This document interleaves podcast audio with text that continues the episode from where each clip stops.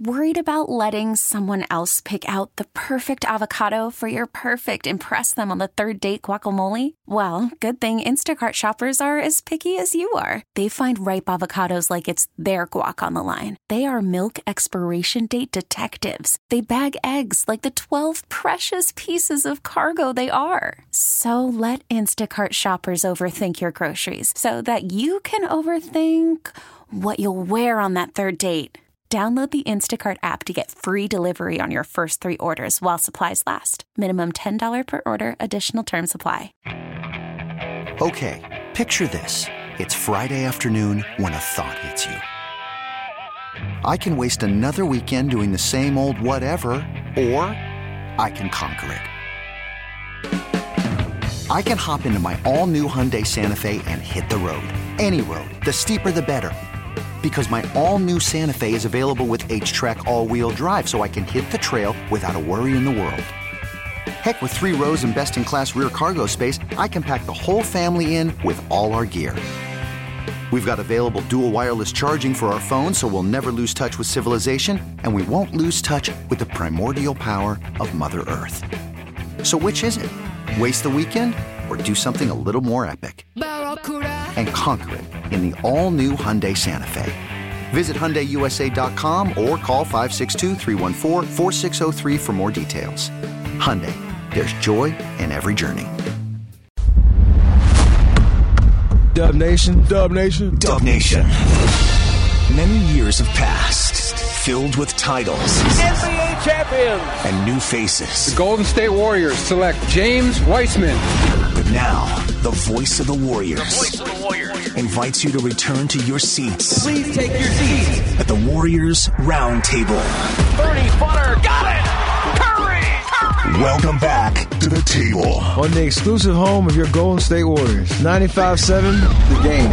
Here's Tim Roye. Hey, welcome to another edition of the Roundtable. I am Tim Roye. Warriors getting ready for a game in Portland tomorrow night, seven o'clock with the tip, six thirty with the pregame show. Right here on your home for Golden State Warriors basketball, 95-7 the game. Now, Golden State comes in with a record of 19 and 16, having lost to Los Angeles the other night. Uh, not a good night for Golden State, obviously. They didn't play well. They weren't ready. And I think they have to find a way in the future to match LA's physicality. Looked like the Lakers were just a little bit bigger and stronger at every position, almost every position. And uh, that's not a good recipe if you're going to try to. Uh, try to win win games. You have to be able to match their physicality. I don't think the Warriors did that. And on defense, they were fouling, and they continued to be the team that surrenders the most free throw attempts per game in the association, which is astounding to me when you consider how good their defense has been. Their defense has been really good, and yet they still foul and they still put people on the free throw line. So it's a real testament, I think, to what they're doing on the defensive end, that they're still a top five defense, even with that number staring you right in the face. Again, 7 o'clock tomorrow, Warriors in Portland, Warriors in Phoenix, right in the middle of this six game stretch that I'm calling the toughest stretch in the association I'll match this schedule up with anybody's six game stretch. Lakers in LA, Portland in Portland tomorrow night, Phoenix in Phoenix on Thursday. And think about that one. You're going to leave Portland at around probably about 11 o'clock with your flight, right? Two and a half hour flight. Uh, so that then gets you to about 1.30. You lose an hour. Now you're looking at 2.30. Then you get into the hotel by about 3 a.m., and you got to get ready for a game that night. It's going to be a very difficult back-to-back. And then when the Warriors open the second half on Thursday, March 11th, again, back in L.A., this time to face the Clippers, and then a back-to-back at home. Utah on Sunday, Lakers on Monday. That's a real difficult stretch. And if they survive this stretch – with any kind of a 500 or better record, that'll be a great win uh, for Steve Kerr and the coaching staff and the team. So I think it's going to be really difficult. But your thoughts are always appreciated here. Triple eight nine five seven ninety five seventy. You can hit me up at Warriors Vox, Warriors VOX, or you can hit the text line as well. Same number, triple eight nine five seven ninety five seventy. Lots of ways to get in touch with me here on the Warriors Roundtable. And we've got a great show for you tonight. Later on the show, we're going to give you all the scores for the night, look ahead of the schedule. We're also going to look back 59 years ago today, in Hershey, Pennsylvania, Wilt Chamberlain scored 100 points. It's one of those records, it just may never be broken. 100 points by Wilt Chamberlain in Hershey, Pennsylvania. Now, over the years, we've always gone back and looked at that game at this time of year. Back in the 90s, the Warriors did a special roundtable, a whole hour on that show with great interviews with, with Wilt and with Al Attles and with uh, Darrall Imhoff, who played in that game for the New York Knicks, the former Cal great and lots of different perspectives. Bill Campbell, Hall of Fame announcer, we'll hear from him. So we had an hour long show, and we put together part of that. We redid it and put together part of that years ago. We're going to air part of that for you later on in this hour. Plus, Willie Green, former Warriors assistant coach, one of the great guys in the association, now an assistant coach with Phoenix. We'll talk to him about coaching and also the impact of Chris Paul on that Phoenix Suns roster. But first up, we're going to talk to Mychal Mulder. Mychal Mulder is the player the Warriors got out of the G League last year, signed him to a contract, and he has signed now a two year NBA deal last year. So he is really living life large in the NBA. It's a job well done for him. He wasn't a highly recruited player coming out of high school in Canada. He went to junior college. He went to Kentucky. Didn't get a lot of run there on a very talented team that had Jamal Murray and the De'Aaron Fox and Malik Monk, people like that but he's starting to find a home in the NBA, and he's trying to get better as a Golden State Warrior. So we'll hear from Mychal Mulder in just one second. The Warriors Basketball Academy has reopened their doors to their facility in Oakland, and for a limited time, they're offering a free physically distanced shoot 360 workout. Improve your game in our shooting and skill cages by going to gswacademy.com. It's really unique, it's really cool, and your game will get better. Mychal Mulder's game is getting better all the time, shooting 41.9% from beyond the arc. He's a nice addition to the Golden State roster and a really great guy. I hope you enjoy my conversation right now with Mychal Mulder. Mulder will drive. Mulder will finish with a right hand dunk. 119.91. That's something new I haven't seen from him. Absolutely. And I like it. Well, Mychal, it's it's been a kind of an odd year for everybody, and uh, exciting for you. You you you have an NBA contract. You're on the Golden State Warriors, but you've had to do it in kind of a different way. What's it been like for you? Uh, it's been awesome for me uh, personally. It's been a great year of growth. You know, thinking back on on where I was a year a year ago to to where I am now um, you know, it's been a great year of growth for me as a basketball player and as a as a person. So um, I'm just pretty thankful to be in the situation I'm in and continue to be able to work and grow every day uh, with these guys. What kind of growth have you had as a player? Um, as a player, I feel like I get better every day. Um, just being around these guys, um, you know, they make they make us all better um, offensively as well as defensively. But I think uh, on the defensive end is probably where I've grown uh, a little bit more. Being able to to learn and adjust to, to defensive schemes on the fly um, has been something that's really good for me, um, as well as continuing to uh, master my craft and, and work on my shooting and, and guard skills. You mentioned defense. What's it like having Draymond Green on your side? Man, it, it's everything. Um, you know, I think everybody knows that he's our anchor on that end of the court you know he he knows how to get the guys in the right places and, and put us in the right situations and positions to succeed. So it's it's really important uh, his role on our team, and you know we value him a lot for that. And uh, you know a ton of that obviously is on the defensive end, and just to have a, a leader like that be able to to you know help us out in so many ways, um, offensively and defensively. Um, that's something that's special. Is there anything in I guess specific that he has he has taught you or he has helped you with?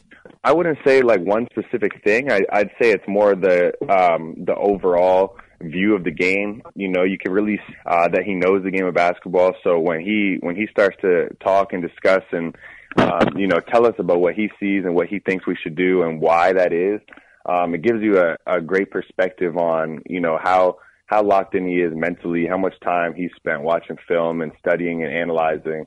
So you know it's really easy to trust him because you know he knows what he's talking about. So you know it's there's a million things uh, individually, but it's more the grand scheme of um, the the entire side of defense uh, that he's been able to really teach and lead all of us. Talking to Mychal Mulder here on the Warriors Roundtable. I'm Tim Roye. and, and Mychal, you are from Canada, which in today's NBA is no big deal. There's plenty of, of great Canadian players in the league, and And uh, when I first got to the league, it wasn't that way. Um, there was a big center for the uh, Lakers and a couple of other teams named Mike Smrek, and I was going, "Wow, he's from Canada. That's pretty cool."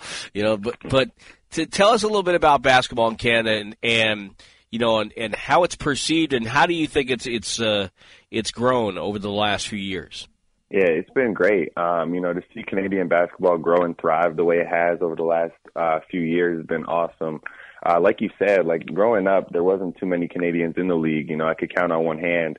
Uh, really, when I was younger, how many Canadians I could watch every night on on NBA basketball games. So, um, growing up, um, watching that, obviously, I think all Canadian basketball players wanted to be part of that group, and um, it's great to see a lot of a lot of us being able to achieve that and you know represent our country every night when we step onto the floor. So obviously, really fortunate to to be a part of that group and really proud to to be where I'm to come where I'm from and. Uh, you know, be able to represent that. How much of an impact do you think, you know, the fact that the NBA expanded into Canada, Vancouver and Toronto, how much of an impact do you think that had? I think that definitely uh, had an impact. Obviously, um, being able to play in those markets um, would would create opportunity. Um, but I think I think there are great players um, that come out of Canada and that that play in Canada, and, and sometimes they're just getting a little bit overlooked. Um, there's so much talent on this side of the border, so um, that's easy for that to happen. But um, I think it's been you know we've been putting putting the world more on notice, and uh, you know obviously opening some eyes uh, that there are great players coming from up north when you were in high school and and, and you guys would uh, you would come down into uh, toward Detroit, right? You would play in tournaments there. Yeah, I played in tons of tournaments. Uh, my my head coach Pete Cusimano, that was really his focus um, was getting us opportunities across the border. Um, he would drive us, you know, six seven hours sometimes to play in tournaments so that we would have an opportunity to be seen and be recruited by by American teams, American coaches. So that was that was something that was really important for us in our development, and uh, you know I think he recognized that um, how important it was for us to get into the U.S. circuit and uh, really be noticed. When you were playing in high school, or maybe in, you went to junior college at Vincennes, which is a uh, has a great pedigree. Uh, guys like Bob McAdoo played there. Jerry Reynolds coached there. He was a longtime coach and GM with the Sacramento Kings when you uh, were young and you're you're on the way up, at what point did you realize there's a chance for me to make basketball a career? Um, you know, I think I always wanted to make it a career. I could never really envision myself doing anything else. Um, as hard as I tried, I, everyone would always tell you have a backup plan and stuff like that, and I still agree and believe in that. But it was just difficult for me to to imagine myself doing anything outside of basketball. So um, I think I, I really realized it, like you said, when you when you talked about Vincennes. Um, I remember there was a day at Vincennes. My head coach Todd Franklin is a really intense guy. Um, you know, we had we had messed up one too many times, and he had us on the line running sprints uh, for what sound, seemed like forever. Um, and you know, at the end of it, he kind of called us all in and um, was telling us basically, you know, there's there's very few guys that can make a career out of this. Um, you know, I look around the room and there's a couple guys I think can make some money doing this. And um, I remember he named me specifically among two or three other guys. And I think that was kind of the first time because I had always been aspiring. You know, I wanted to play Division One. Um, and this was kind of the step I was taking in junior college to try to achieve that goal. But I don't think I had looked too much further.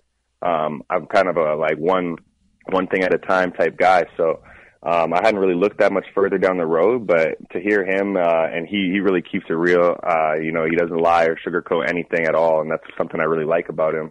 Um, to hear him mention me, um, and say he thinks I could make a career out of what I was doing, um, that really put it on the radar for me. Like, yeah, like he, he really thinks that, um, you know, I, I feel obligated now to to make sure that comes to fruition. So I think that was that was really when I when it really got on the radar. Like, wow, I could really make a career out of this, and this could really be my profession. It was probably sometime around then. We had some great teammates in at, at Kentucky, and your friend with Jamal Murray, another great uh, Canadian player.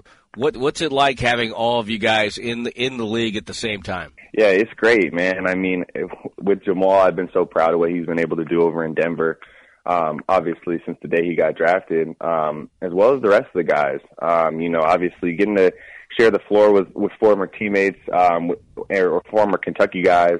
It seems like every game I go to, there's there's one or two Kentucky guys on the other team, and um, that's something that's been that's been really cool to see. You know, it's kind of like a brotherhood and a fraternity.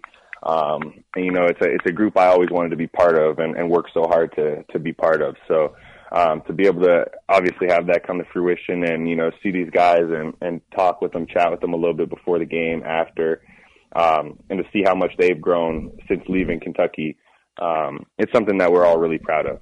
I loved it when John Calipari got in the Hall of Fame and he said, "All the players on stage, anybody who thought I I, I uh, hurt their game, raise your hand." He said, "He said Demarcus Cousins is raising both hands."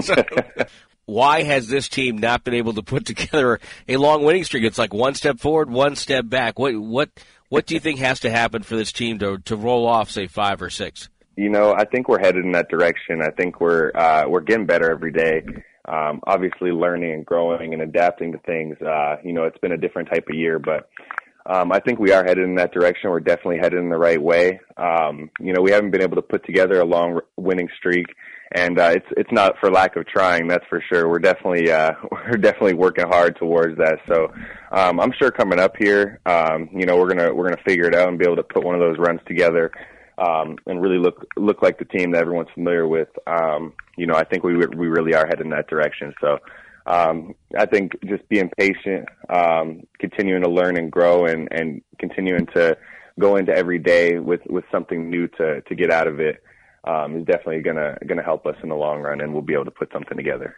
Final question: You're you're a great shooter. I mean, there's no way around that. Uh, but you get to play with Stephen Curry and that's a little bit of a, a different deal. Tell me the first time you you know we saw him in person, and tell me what kind of an impact playing alongside him has had on you. Yeah, um, you know it's been it's been obviously really special for me. Um, being able to share the floor with him uh, has been awesome. Um, you know he's a great dude to watch and learn from because he's so professional and in how he moves and what he does. Um, you know, he's a great dude to model your game after. Um, and it's almost hard because he's the greatest shooter of all time. Um, you know, but not just shooting wise, um, you know, the way he moves without the ball, the way he impacts the game on defensive end. Um, he's, he's an all around guy. Um, obviously shooting is something that, you know, everybody, it, it looks so crazy and, and it draws so much attention. Um, but like you should see the way that he sets screens and, um, the way he helps get other people open and, and things like of that nature. Um, that you know, it's it's not that type of stuff doesn't show up on the stat sheet or anything, but he is elite at all those things. So um, it's been great for for me and the rest of the younger guys to be around him and you know have him mentoring us and teaching us and you know telling us what he sees because you know these guys have been through deep finals runs and and you know won championships and you know won tough gritty games in the playoffs um and that's stuff that we're trying to do. So um, obviously, having him and Draymond and Klay around, um, who have been through the trenches, you know, that that really gives us a, a great perspective and and great leadership that we can, you know, implement some of those things into our game. Hey, Mychal, I enjoyed this. This was this was a lot of fun. I appreciate your time and and uh, best of luck against uh, Portland and Phoenix. Not an easy back to back, but I'm sure you guys will will uh, play pretty well. Oh yeah, we plan to make it happen. Thank you, man. I enjoyed it. I enjoyed it as well.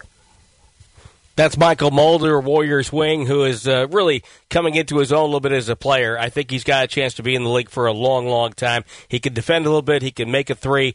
Now the next step is to develop that in between game when you're run off the three point line. Try to get a floater going, maybe hit a mid range shot, things like that to add to his game. Uh, there's no question he wants it. There's no question he's working at it, and we hope to see Mychal Mulder in a Warrior uniform for a long time. Coming up on the show, we're going to find out about one of the great records ever in American sports, maybe the one that will never be broken and that is Wilt Chamberlain's 100 point night in Hershey, Pennsylvania. We're going to go back. We've unearthed some of our interviews, some of our great sound bites that we had from people who were there that night, 59 years ago. Stay tuned for that. Plus, we'll talk to Phoenix Suns assistant coach Willie Green, who was on Steve Kerr's staff for a couple of years, and we'll find out what he learned while working for the Warriors that he's applying now in his coaching career. All that coming your way right here on your home for Golden State Warriors basketball basketball. It's the Warriors Roundtable on 95.7 The Game. Worried about letting someone else pick out the perfect avocado for your perfect impress them on the third date guacamole? Well, good thing Instacart shoppers are as picky as you are. They find ripe avocados like it's their guac on the line. They are milk expiration date detectives. They bag eggs like the 12 precious pieces of cargo they are. So let Instacart shoppers overthink your groceries so that you can overthink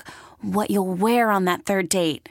Download the Instacart app to get free delivery on your first three orders while supplies last. Minimum $10 per order, additional term supply. You could spend the weekend doing the same old whatever, or you could conquer the weekend in the all-new Hyundai Santa Fe. Visit HyundaiUSA.com for more details. Hyundai, there's joy in every journey. This episode is brought to you by Progressive Insurance. Whether you love true crime or comedy, celebrity interviews or news, you call the shots on what's in your podcast queue. And guess what? Now you can call them on your auto insurance too with the Name Your Price tool from Progressive. It works just the way it sounds. You tell Progressive how much you want to pay for car insurance, and they'll show you coverage options that fit your budget. Get your quote today at progressive.com to join the over 28 million drivers who trust Progressive. Progressive Casualty Insurance Company and Affiliates. Price and coverage match limited by state law. Each and every member of Dub Nation has a seat at this table. If everybody would please take your seats. The Warriors Roundtable. The table has returned on 95.7 The Game. Now back to Warriors Box. A look away three. Oh my goodness. That's ridiculous. You've got to be kidding me. Tim Roye. Warriors in Portland for tomorrow night's game. 7 o'clock with the uh, tip. 6.30 the airtime right here on 95.7 the game. Hey, Dub Nation, first call for season tickets. The 21-22 season is just around the corner, and tickets are limited. Join the Dub Club for priority access to season tickets along with exclusive pre-sale and special event opportunities. Go to Warriors.com to sign up right now and you'll be ready for next season. And hopefully, next season, we'll all be trending in the right direction, as they like to say, and we'll be ready and inside of Chase Center for what should be a fun year of Warriors and NBA basketball.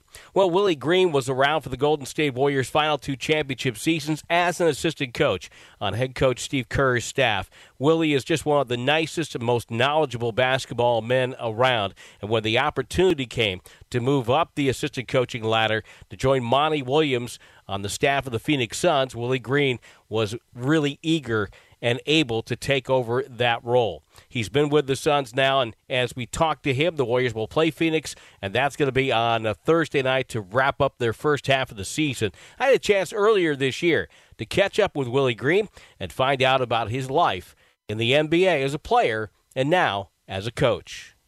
First of all, Willie, it's great to talk to you, and, and always great to talk some basketball with you. And, and uh, congratulations on the start of the season with the Phoenix Suns. Thanks, Tim. Appreciate it. Uh, you know, we we're we're excited about this year. We got a we got some some guys that's returning, but you know, half of our team is new. But we're we're excited about the possibilities. I want to talk a little bit about uh, about your time with Golden State. What do you take from, say, your situation with the Warriors that you could help apply with your job as an assistant to Monty Williams?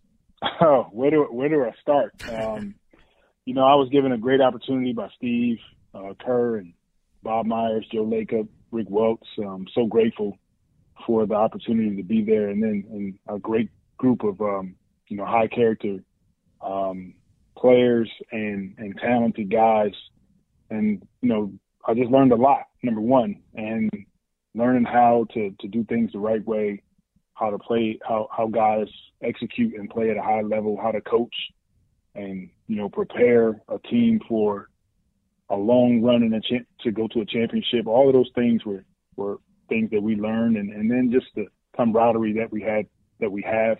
I'm sure they still have, and that we had there in Golden State, and just trying to incorporate th- those things into a new organization was um, the goal in mind.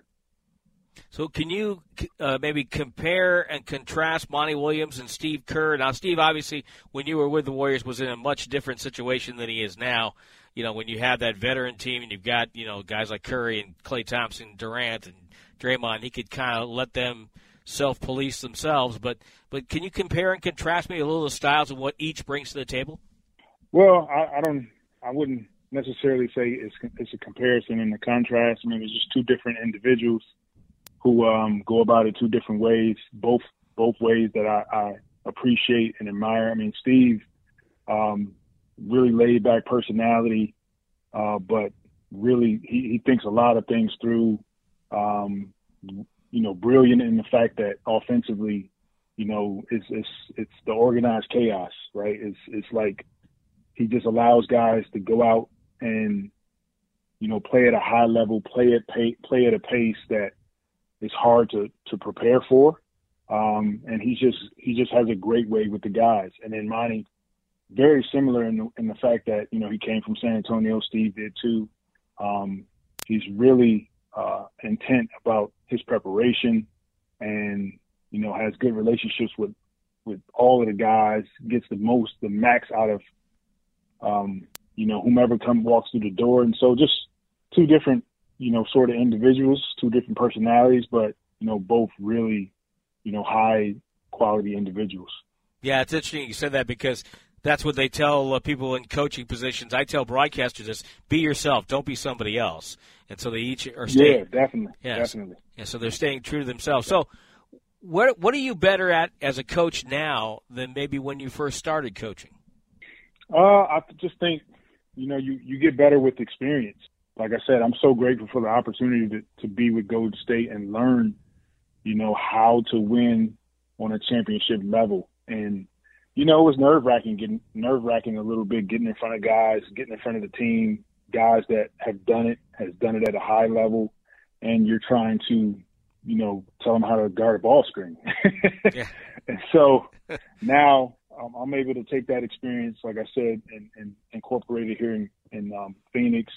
And I think that I'm better at, you know, getting in front of the team, you know, articulating concepts and coverages and you know just having the demand of the room.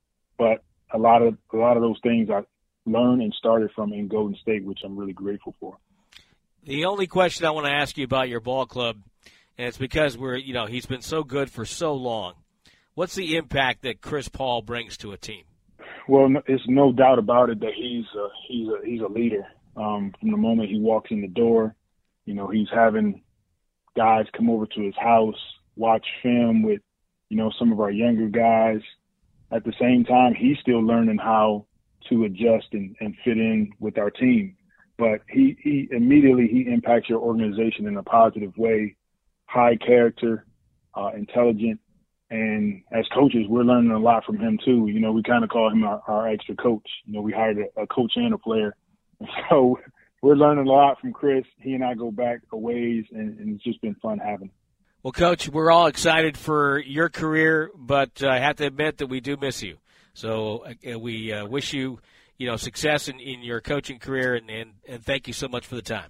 I appreciate it. Appreciate Dub Nation and, and all my family and friends uh, with the Warriors. Thank you. Thank you, Tim.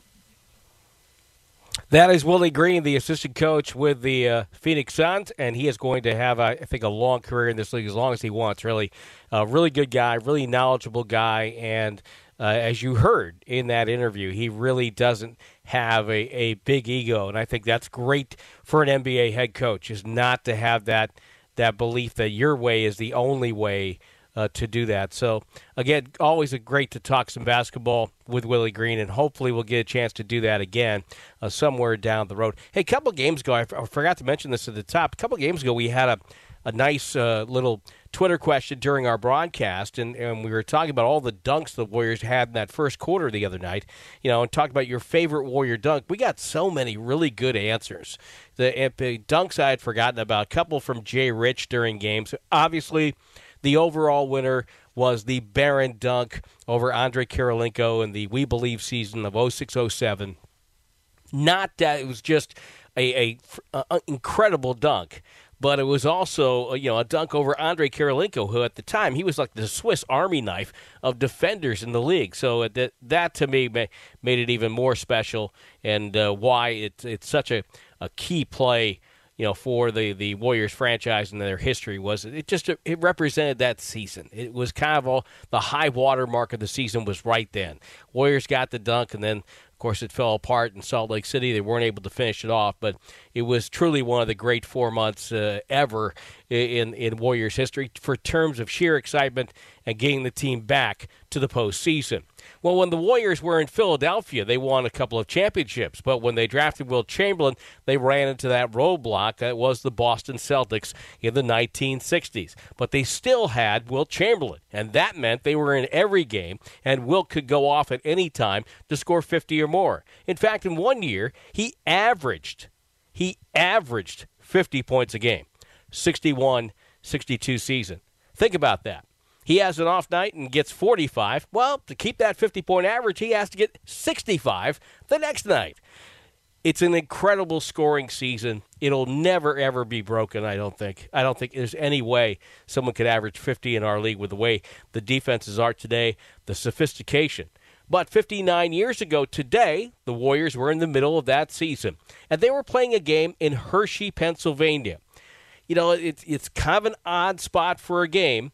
The uh, Sixers were the home team that night. Not a lot of media went to the game, but let's find out why were they in Hershey. We're going to go back and relive that night in Hershey, Pennsylvania. Look back at Wilt's 100 point game. Let's start off with why were they in Hershey? Let's hear from Hall of Fame announcer Bill Campbell. We didn't draw all that well. The NBA was a different world than it is now. We played seven or eight games at uh, Hershey, and while they were while while they were legally uh, considered home games for uh, Philadelphia, they really amounted to a to a away game. It took the home court advantage away for the guys because it was a bus trip. It was a hundred mile trip up and back, and actually, I think the road teams probably were playing on a neutral ground. It was a, it was a bad break for the guys in Philadelphia. We spoke with Wilt in a Warriors special broadcast years ago, the night Wilt Chamberlain scored 100. And Chamberlain had a premonition earlier in the day that he was going to be shooting just fine. We get to Hershey about 2 or 3 o'clock in the afternoon. There were no hotels for us to go to and stay in because we didn't do those kind of things in those days. We went straight to the arena where we had to wait around for five or six hours for the game. But happening to be in this arena, they had a shooting gallery, a little penny arcade, so some of the guys went there, and I started shooting rifles and so on and so forth and I couldn't miss anything. So if there was ever a clue that I was going to have a high day, this was definitely the, the, the clue. At halftime, it was a high scoring game, and Chamberlain had 41 points at the break.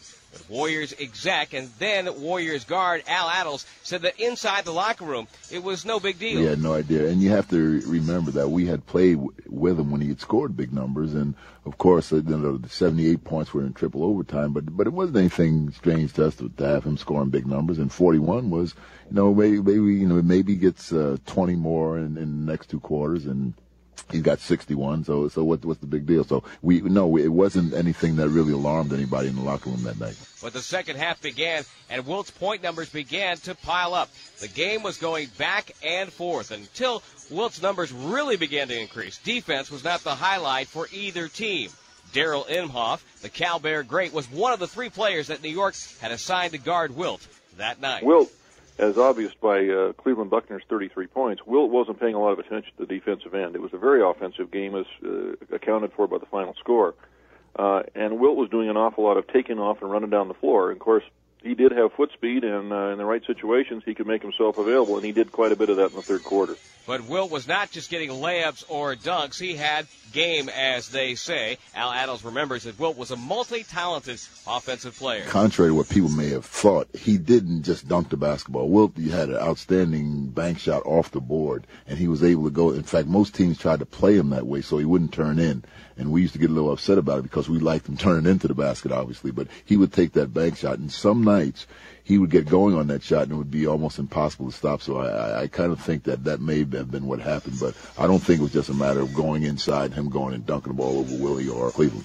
Chamberlain and his teammates, the New York Knicks, and those who were in attendance that night started to get the feeling that they were watching something really special. Well, you know, I tell you, I, I, I really had a good first half shooting the basketball you know, and then and then in the second half when I when I became the gunner, uh, my percentages and everything kind of went went down, and people started like you know yelling that they on a hundred, and I kept saying to myself a hundred. Then that sounds start with eighty, you know. But it was, you know, I tell you what, when you do things of that particular nature, what's happening, sometimes you don't realize exactly what it is that you're doing. Two months previous, Wilt had scored 73 points against the Chicago Bulls. And the record for the association, of course, was Wilt's, a 79 point effort against Los Angeles back in 1961. But that game took three overtimes. The scorers table in Hershey, though, knew he was close to that mark. Once again, Al Attles. I think uh, when he got up somewhere in late third quarter, fourth quarter, Dave Zinkoff, who was the announcer, was now starting to call every point. On the PA, they're announcing the new record of 79, and during the announcement, Chamberlain goes right ahead through the announcement and makes a foul. They're still making the announcement. He makes another foul. Chamberlain didn't even listen to it. He just made two straight fouls. He now has 81 points uh, he would go, now that's 83 or that's 85. Then I think there was a conscious effort to try to get him 100. So now everyone knows, including the New York Knicks, who begin to foul Chamberlain. But Wilt, a notoriously poor free throw shooter, would miss only four in 32 attempts that night. So he was, in a sense, unstoppable. Well, you know what? Listen, first of all, whenever people say, well, who'd you play against when you scored 100 and I say the New York Knicks, they say, well, who was guarding you? And I mention guys like Darrall Imhoff. And they always say, well, Darrall who? And so on and so forth. Well, Darrall, number one, was a great defensive basketball player, college and in, the pros. And, you know, it's kind of a heck of a saddle to carry around on you your whole life that some guy scored 100, 100 points against you. And it was against Darrall, it was against the New York Knicks. But no one ever says anything about the fact when I scored 55 re- rebounds against the great Boston Celtics and, and the greatest of all, Bill Russell. You know, uh, you know, if you're hot, you're hot. It doesn't make any difference who the heck you're you're, you're playing playing against. I, I thought one thing for sure, uh, though, if uh, the New York Knicks had decided to play basketball and not try to concentrate on me scoring 100 points, I might have had 140, 150. So now it's crunch time, and despite double and a triple teaming by the New York defenders, Wilt continues to pile it up.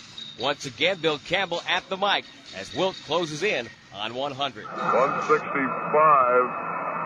to 144, and Naulls makes the next one. The Warriors are now within eight points of the all-time team total. Larese with the ball down the right side, passes to Chamberlain. He's open. He shoots. He scores.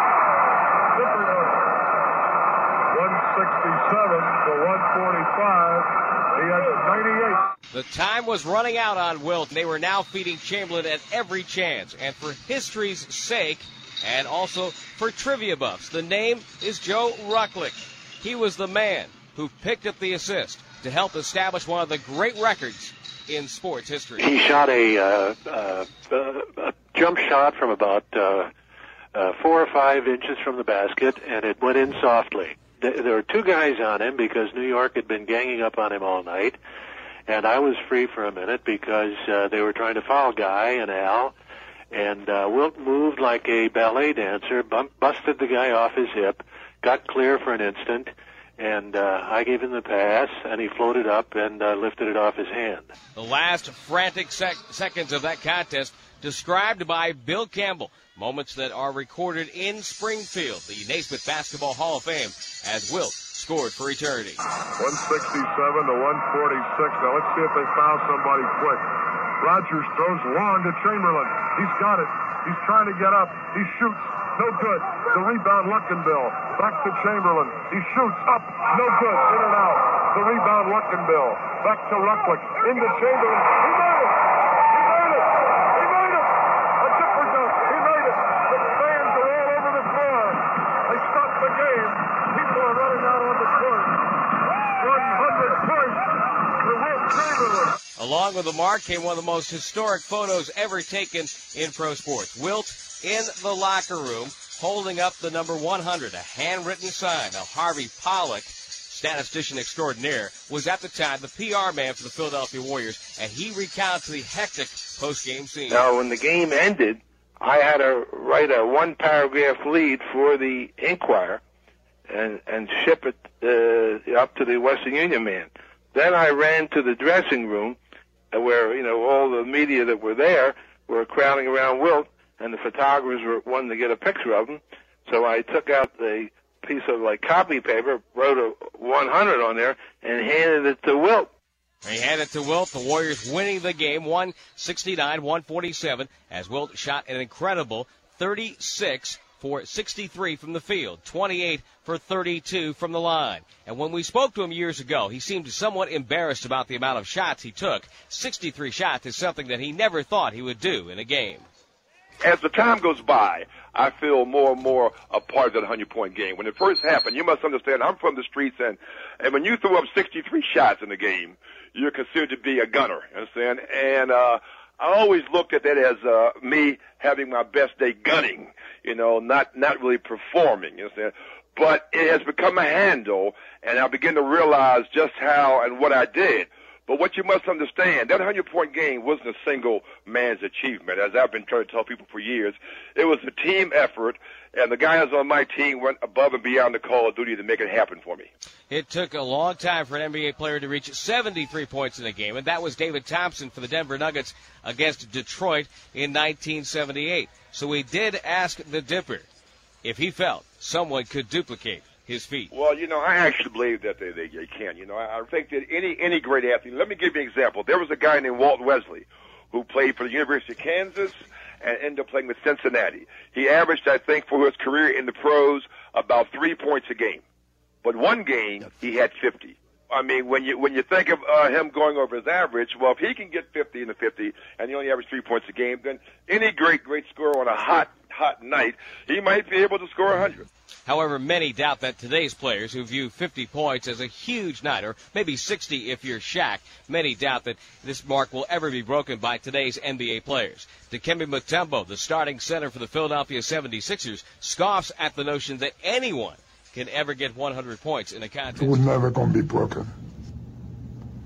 Whoever's going to do that, I would ask myself, was he playing by himself or was he playing against the other five guys on the other team? In baseball, Babe Ruth's home run record has been obliterated. Scoring records shattered in the sport of hockey. Scoring marks in the NFL in the 1960s have been torn apart. Wilt's 100 points in a game could stand the test of time. Warrior teammate Joe Ruklick. I think it was the uh, greatest single sports achievement ever. You people talk about it all the time to me. We we talk about five home runs in a game. That's five swings of a bat, or a dozen touchdowns in a game, which pretty much looked the same. But what Wilt did that night was extremely complex. It was unimaginably complex because of the uh, number of guys on him and the things he had to do every time he came down the court. That was Joe Ruklick, and it really uh, was a, a, great way to finish off that piece. We aired that piece back in 2002. And, you know, certainly uh, things have been a little bit different from now. The, the scoring is picked up. Stephen Curry has changed the game. But still, Wilt's 100 stands at the top. It stands alone. Well, there's a t- 2020 2021 Warriors season presented by Kaiser Permanente. When we come back here on the roundtable, maybe a time to squeeze in a call or so at 888 957 9570 or hit me up on Twitter at Warriors Vox, Warriors VOX, or hit up the text line as well. And we'll also check the Kaiser Permanente scoreboard and a look ahead of the schedule. This is the Warriors Weekly Roundtable on your home for Golden State Warriors basketball. 95 7 the game. Tim Roye is holding court. Pun intended. Join me in my court at Camelot. At the Warriors Roundtable on 95 7, The Game. Now back to Warriors Box. It's good! Tim Roye. Well, the Golden State Warriors are teaming up with Kaiser Permanente and the Athletes Corner to turn points into meals with swishes for dishes. For each point the Warriors score this season, 100 meals will be donated to local food banks to support Bay Area families. Go to warriors.com slash swish to learn more. It's so important with so many people having trouble, you know, with work because of the pandemic. And the Warriors had a pop-up pantry at Thrive Center last week. It was certainly uh, great to see the meals being handed out to those who really need it right now. And uh, so, congratulations to the Warriors Community Foundation for continuing that fine work and helping out those in need in this pandemic. Now, Golden State has always encouraged their employees and their coaches to reach out and to do different things to try to further, uh, I guess, uh, continue their education, if you will, and also continue their careers. One way they do that is with on Steve Kerr's coaching staff. We have two coaches who are coaching other uh, nation's national teams. Mike Brown coaches the Nigerian national team. Chris DeMarco, Warriors assistant, is head coach of the Bahamian national team. Now, before you say, okay, Bahamas, how can that be a, a team to th- think about the players in the NBA who have some some tie to the Bahamas. Klay Thompson for one, right? That jumps off the page to you. Uh, DeAndre Ayton is another. Buddy Hield in Sacramento another. So there is some talent there. They recently played a friendly, if you will, in competition. Chris DeMarco was unable to attend because he's working with the Warriors, and they were playing a lot of their young guys. And we wanted to ask him about where that team stands, and here is what he said. yeah. No, it's uh, luckily I have a great staff, and and we keep in touch and talk about everything and game preparation. And um, actually, Klay Thompson's brother Michael plays for the Bahamas, and he had a actually really good game against Puerto Rico. I think he scored 21 points. Um, so we obviously have Klay on this trip. So Klay would give me updates here and there. We'd have Raymond Ritter or somebody like let us know what the score was because we were playing during that second game. So it's exciting and um, it's something I love doing and being a part of. And I mean, I, like I was one of the best basketball days I've had. Uh, that that Charlotte that Charlotte day because we had the G League team our Santa Cruz team playing with some of our young guys. We had the Bahamas playing, and we were obviously playing against Charlotte. So great basketball day for myself. Chris DeMarco, Warriors assistant coach. Let's get to the Kaiser Permanente scoreboard. We start off with a, a final as John Morant showing off his basketball IQ. As Morant comes into the paint again, misses a floater from 14. Rebound taken by Beal. Morant's second miss of the night.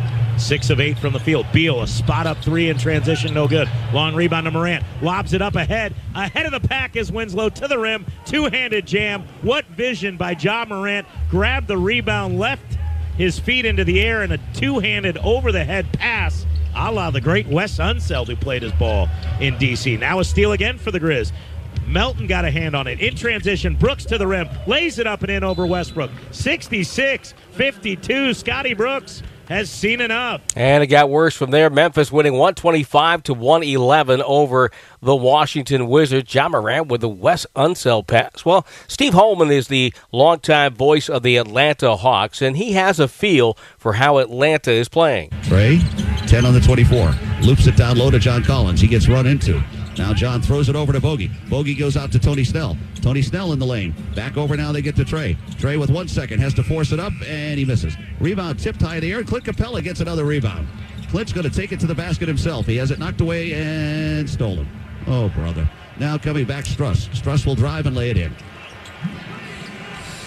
Boy, the Hawks should be ahead by a lot. Yes, you were right, Steve. In fact, they went ahead by a lot once they stopped the turnovers. 92 to 80, they lead Miami in the fourth quarter. 17.6 seconds to go. Hawks will pick up their 15th win of the year and their first under interim head coach Nate McMillan. Down in San Antonio, the New York Knicks are trying to mount a comeback against the Spurs. Randle for Bullock, back for Randle up top.